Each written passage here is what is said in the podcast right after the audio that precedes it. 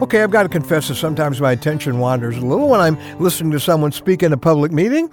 I'm sure someone who's been in a meeting where I was the speaker is saying right now, oh, that's pretty funny. That's what happened when I heard you speak. well, one of the things that's almost sure to divert my attention is someone providing sign language interpretation of the talk that's being given for the uh, hearing impaired people there. Now, there's something really beautiful and thought provoking about the, the visual representation of words that I've heard many times. In fact, the signing version of certain words can kind of give you the deeper meaning to them. Well, with one word in particular.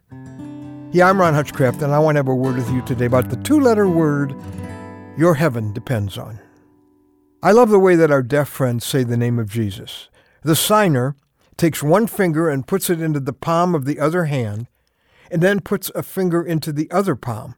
It's clearly a symbol of what might well be the most identifying characteristics of Jesus if you met him today the nail prints in his hands. In a sense, his hands tell it all. His hands bring home the central issue that you and I have to deal with when it comes to Jesus. The thing God considers decisive in where we will spend eternity. Many people have a fondness for Jesus. He's the one person revered by most of the great religions of the world. Many people are aware of the awful death he died on the cross. You may be one of millions who, who celebrate Jesus' death in the sacraments or the ceremonies of your church, and that's all good. It's just not enough. That's what one of Jesus' closest associates discovered after Jesus' resurrection that first Easter. Thomas, one of Jesus' twelve disciples, had not been in the room when the other disciples were visited in person by their risen master, and honestly, Thomas didn't buy it. In John 20, beginning with verse 25, our word for today from the Word of God, Thomas says, Until I see the nail marks in his hands, and put my finger where the nails were, and put my hand into his side, I will not believe it. Thomas had been with Jesus for three years. He'd heard every sermon. He'd seen every miracle. But like many who've been around Jesus for years, Thomas had apparently never yet really committed himself to him. But the following week, Thomas was there when Jesus appeared to his friends. And the Bible says, Then he said to Thomas, Put your finger here. See my hands. Reach out your hand and put it into my side. Stop doubting and believe. Thomas said to him, My Lord and my God. That little two letter word is the difference between knowing about Jesus and knowing Jesus. Between an eternity in heaven and an eternity in hell.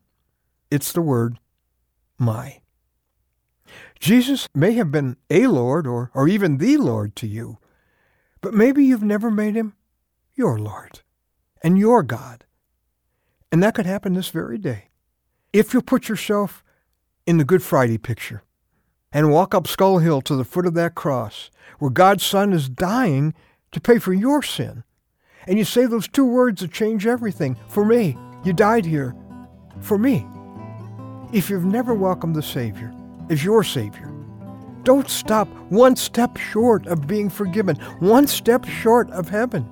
Like Thomas after that first Easter, let those wounds suffered for you finally capture your heart. Bow before Jesus. Tell him, beginning today, you're my Lord, you're my Savior for my sin. I'm placing all my trust in you. This can be the day you actually begin your personal relationship with Jesus Christ. You know, we've set up our website so you can go there and find out how to be sure you belong to Him. Please go there today. It's a newstory.com. That's a newstory.com.